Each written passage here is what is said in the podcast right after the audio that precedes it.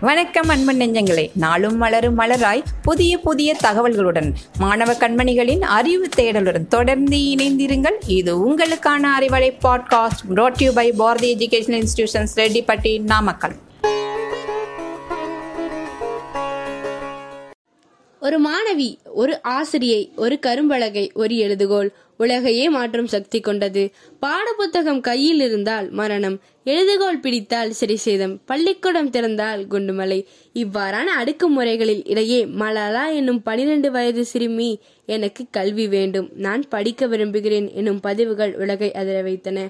மலாலாவின் முழக்கம் இன்று கேட்காத நாடில்லை. இது உங்கள் ஐவலை பாட்காஸ்ட். நான் உங்கள் B L Sastika Bharathi Vidyalaya matriculation high secondary school இது மலாலாவின் கதை மட்டுமல்ல. உலகம் முழுவதும் தீவிர மத அடிப்படைவாத சட்டங்களுக்கு எதிராக தங்களது கல்வி உரிமை கோரும் லட்சக்கணக்கான குழந்தைகளின் கதை.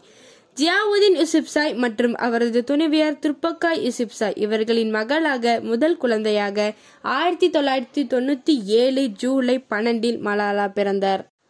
ஆயிரத்தி எட்நூத்தி எண்பதுகளில் பிரிட்டிஷ் ஆக்கிரமிப்பு படைகளை எதிர்த்து போராடிய மெய்வார்த்த பிரதேசத்தின் வீர திருமகள் மலாலா நினைவாக தங்களின் மகளுக்கு மலாலா என்ற பெயரை சூட்டினார் அவரின் தந்தை.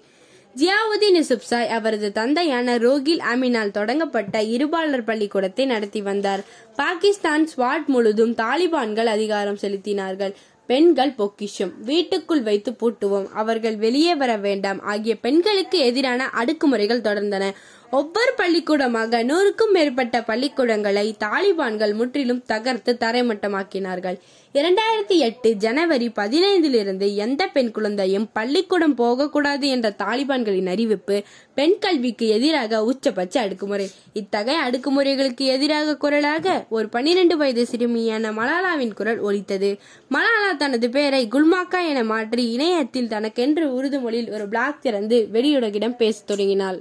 மலாலாவின் அடுத்தடுத்த பதிவுகள் உலகை அதிர வைத்தன. நாளேடுகள் மலாலாவின் பதிவுகளை வெளியிடத் தொடங்கின. பாகிஸ்தானில் பெண் கல்வி குறித்து இளம் போராளியாக களம் இறங்கிய மலாலா தேசிய அளவில் பெண் குழந்தைகளின் கல்வி போராளியாக நாட்டில் எந்த முறைக்கு அழைக்கப்பட்டாலும் விடாமல் பங்கேற்று கல்வி நமது தார்மீக உரிமை என்பதை எவ்வித தயக்கமும் இன்றி தன் கருத்தை பதிய வைத்தார்.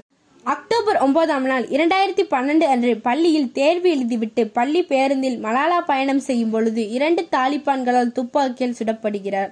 பள்ளி தலைமை ஆசிரியர் என சிலரோடு உடனடியாக ராணுவ ஹெலிகாப்டரில் பேஷாவர் மருத்துவமனையை சென்றடைகிறார் பேஷாவரில் மூளை வீக்கம் கடந்து கழுத்துக்கு சற்று மேலே கபால எலும்பின் கீழே ஒரு துப்பாக்கி குண்டு அறுவை சிகிச்சை மூலம் அகற்றப்பட்டது. பாதுகாப்பின்மை காரணமாக இங்கிலாந்தின் பிர்மிங்ஹாம் நகரின் குயின் எலிசபெத் சர்வதேச மருத்துவமனையின் தொடர்ந்து சிகிச்சைக்கு பின் குணமடைந்தார்.